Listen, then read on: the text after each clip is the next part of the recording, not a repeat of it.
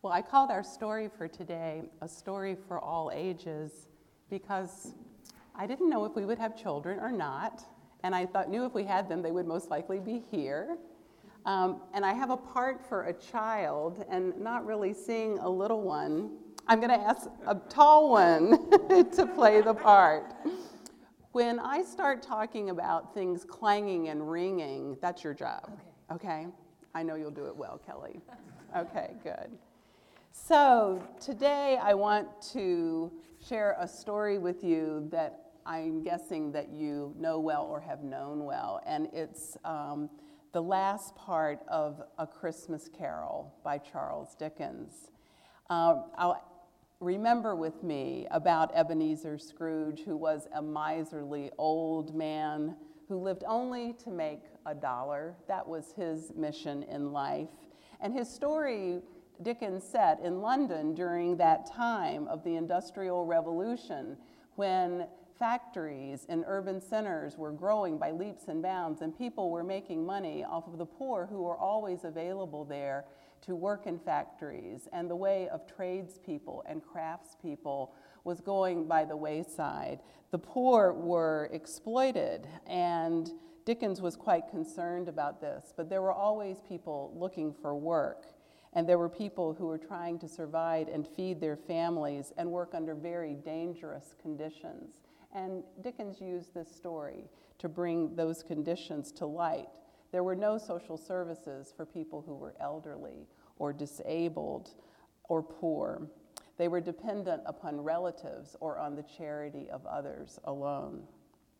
Well, Scrooge had had a partner, Joseph Marley, who had been dead for seven years, but they had been partners together in swindling others in order to make their money.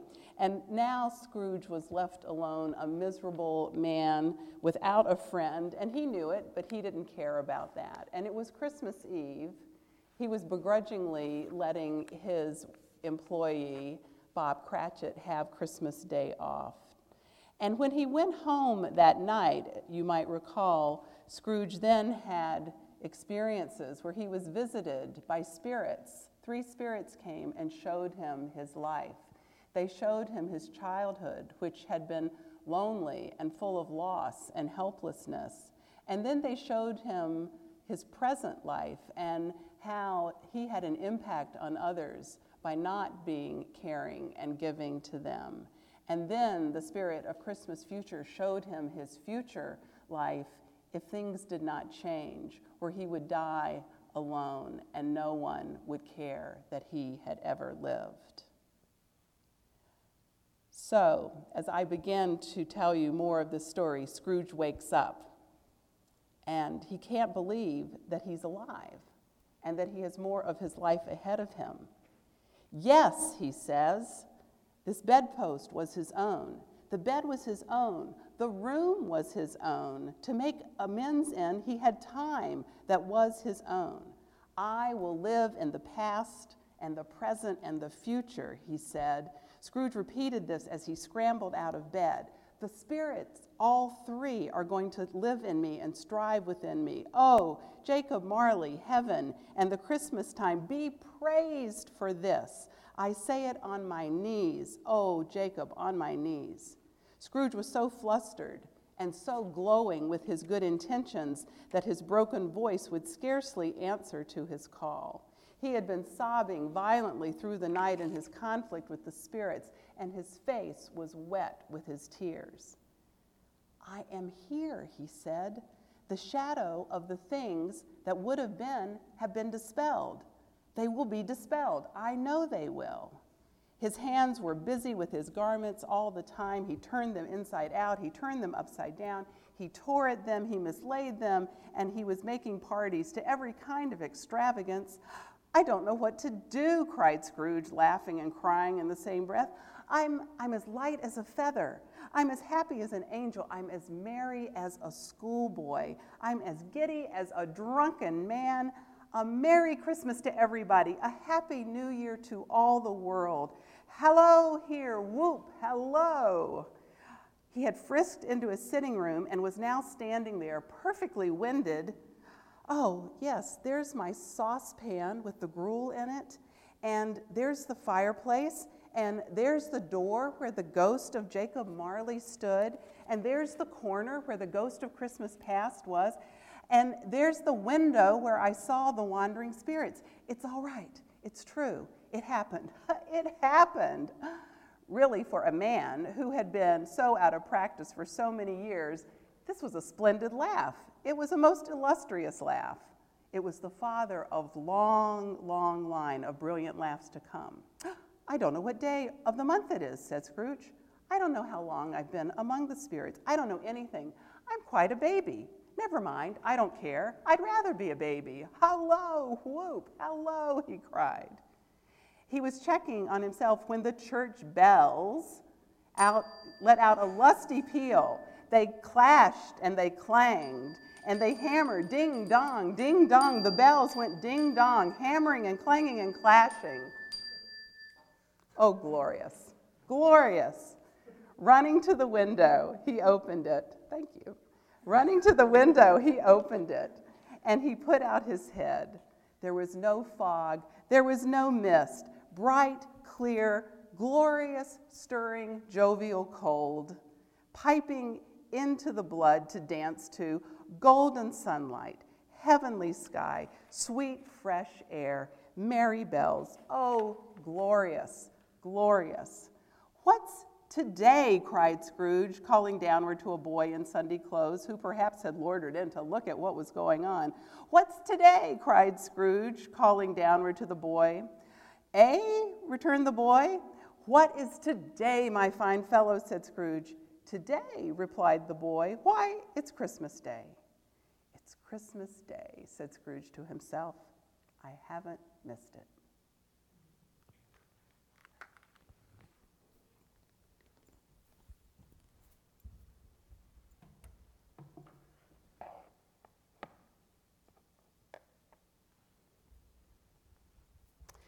Well, it's the day after Christmas, and we didn't miss it. We're here. And Scrooge awakened to find himself filled with joy, aware of his sorrows, and wanting to move forward in his life.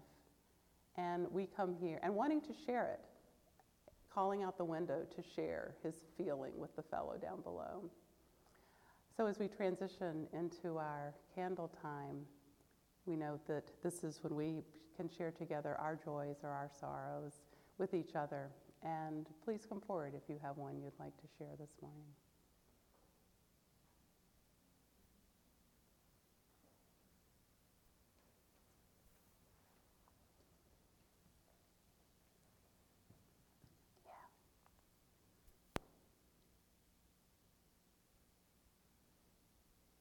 Is a candle of joy for two women that I was fortunate to get to know. Uh, my dear mother-in-law, Mary Alice Ward, who passed away at the end of March this year, who for the last 30 years, on either yesterday or today, we, I would be with her, with our whole family, and it was, it was marvelous. And also for her mama, who died 20 years ago, I guess, on this day, the day after Christmas. But fond memories of both.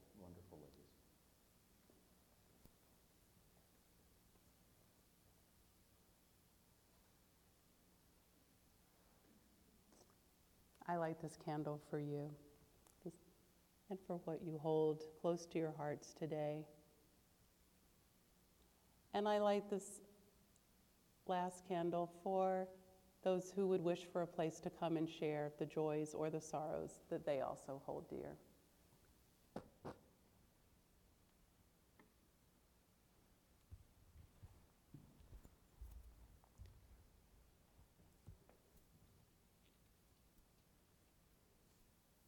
Lead into our time of meditation, I thought I'd share with you this morning an ancient uh, chant that people say to calm themselves, to enter a time of silence. They say it to become centered again as their mind floats off and they want to bring it back. Some people say all of it, some people say part of it, some people say one word of it. It goes like this. Be still and know that I am God. Be still and know that I am. Be still and know. Be still. Be. Let's share some silence together.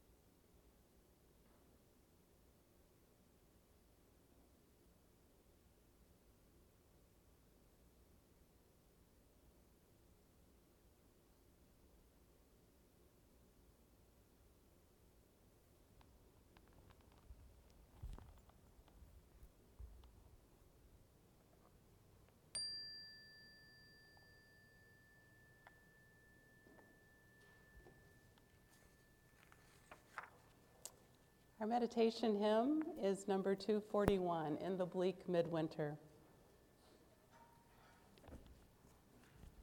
Please rise in body or in spirit.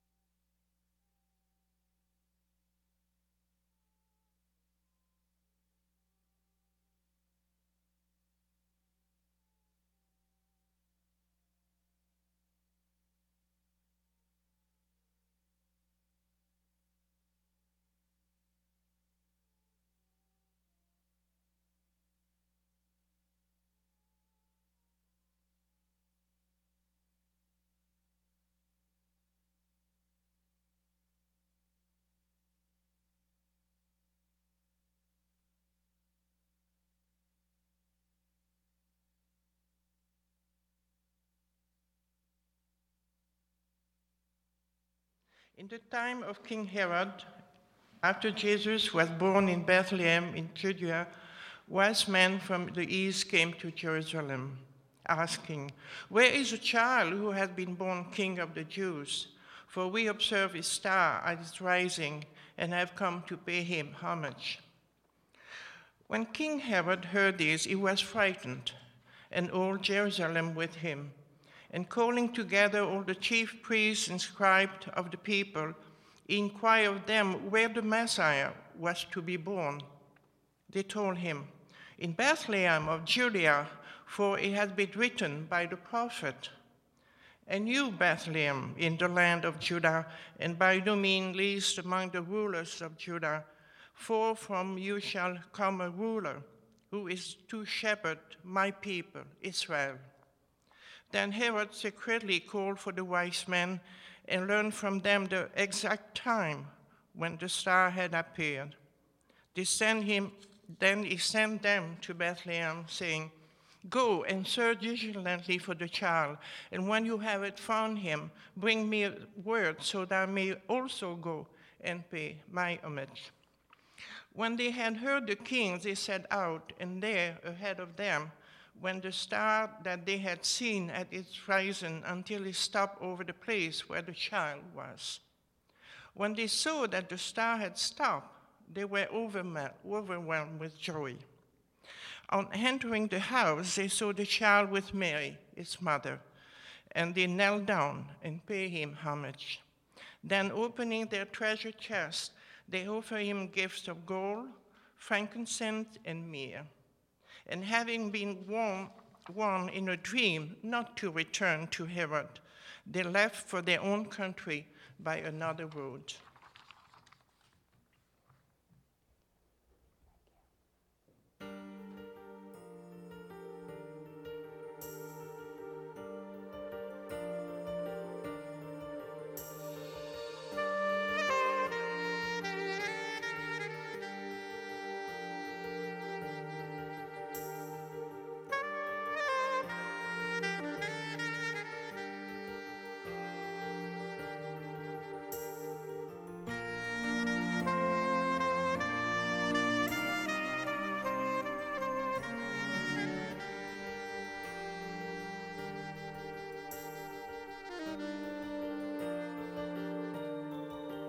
Bye.